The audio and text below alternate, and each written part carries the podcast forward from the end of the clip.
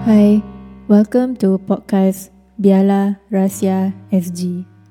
Sebelum tu, nak cakap sikit. Korang pernah pakai tak fake eyelash? Uh, the extension one. Sebab aku pergi pasang like last month.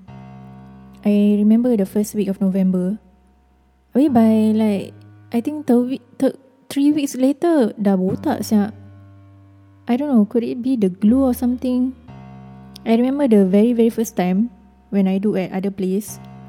Um, bila aku buka mata kan, sakit and perit lah. Tapi with this lady, the one that I did uh, recently, dia cakap um, the the glue is non-toxic and safe for the pregnant ladies lah. That's why mataku tak perit lah gitu. But I also feel it could be the glue. I mean the glue lah. And I paid about $60 which is frustrating jugalah. I mean you pay $60 and then by third week dah buta siap. So itu je lah aku nak luahkan sikit. And now aku beli uh, false eyelash yang case letak glue and pasang sendiri. And aku pakai pun macam terkial-kial practice lah gitu depan mirror. And I'm still trying to fit it perfectly cuma still tak pas. Without further ado, nak cakap yang this episode is not that disturbing lah. Is pasal relationship. Dan seterusnya, tajuk untuk episod ini, aku janda dan bercinta dengan suami orang kat kerja.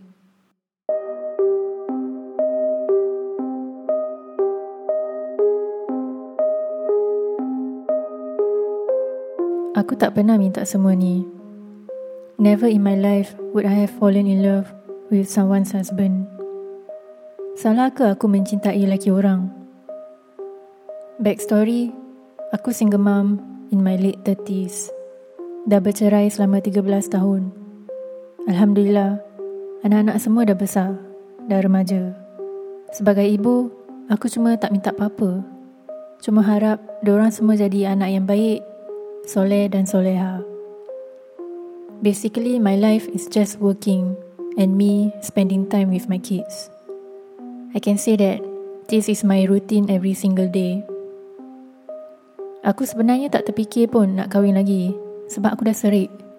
Really dah serik dengan lelaki. Cuma itulah. Inilah cerita aku. Kat tempat kerja aku ni, adalah satu lelaki ni. Let's call him Zul. Not his real name. Sebenarnya aku dapat tahu yang Zul ni members kampung lama Waktu remaja lah. Dari situlah kita orang mula Berbual pasal zaman dulu And berbual pasal members lama. And because of this We started to become close. Pasal Zul ni kan Dia dah kahwin. I won't go further details about him lah. But all I can say Orang dia baik Dan tak pernah ambil kesempatan.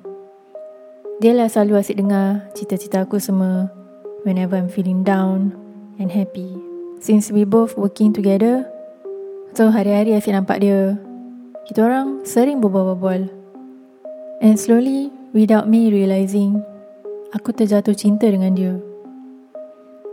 Seriously, aku tak ada niat pun. Yalah pasal like I said Aku dah serik nak bercinta. And tak ada niat nak kahwin lagi. But what can I do? It's not that I do it on purpose At first, memang aku cuma anggap Zul members lama je. Tu je. But after a few years already working together with him, we both are in love. I know my colleagues are suspicious about us. But aku tak heran. Aku tak jaga pun kain orang. And I can't be bothered with all these gossips. My kids already know about my relationship with Zul. And they understand he's already married. Aku tahu aku tak sepatutnya babitkan anak-anak aku with my relationship with him. Sebab as a mother, I would set a good example like you know, the good and the bad as well as apa yang halal and haram, that kind of thing. Aku and Zul kita orang ada discuss about this relationship. Since aku pun bukanlah muda lagi kan.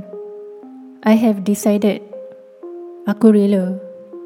Rela jadi isteri kedua sebab aku takut kalau hubungan ni berterusan Takut sampai terbuat benda-benda yang You know Dilarang lah Which I don't want it to happen Because I always believe in kifara. And every time aku solat, aku selalu berdoa, kalau Zul is my jodoh, dekatkanlah dia dengan aku. Tapi kalau dia bukan untuk aku, jauhkanlah dia dari aku. Kalau kita kahwin pun, aku tak minta for financial support. Seriously, I didn't ask for this.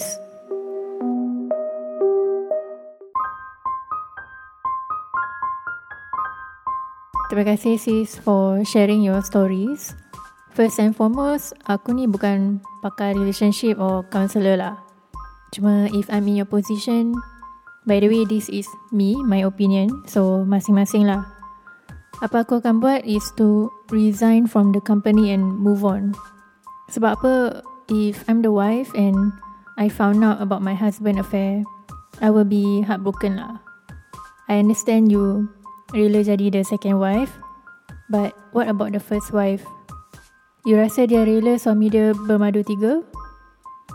Unless if the wife okay then go for it. For me, I also see the big picture juga. If he can do this to you like falling in love behind his wife back, do you think he's not capable to do so with other women? That is also a red flag for me lah. To cut short, I'd rather walk away and resign from the company because I don't want to go through the hassles dealing with the consequences semua lah. Just in the name of love. Even though if let's say you and him decided to end the relationship but still working there, the feelings may not go away tau. I know you tak minta ni semua. I'm not judging you also sebab we humans, we do want to feel love and care by someone lah. Memang you tak ada niat pun. But perasaan alih-alih timbul kan Lepas tu timbul kat orang yang berumah tangga pula So yeah Anyway What do you guys think? Should she proceeded to marry him as a second wife? And if you're a wife listening to this podcast How would you deal if your husband nak kahwin lagi? Okay, with that I will end this episode. Um, But stay tuned for the next upcoming one. This one can be uncomfortable for some individuals sebab dia mengenai seorang wanita yang telah berkahwin dengan seorang uh, ex ex prisoner and she caught him red-handed taking videos on her loved ones discreetly. So if you want to know more, just stay tuned. I will update on IG. Take care.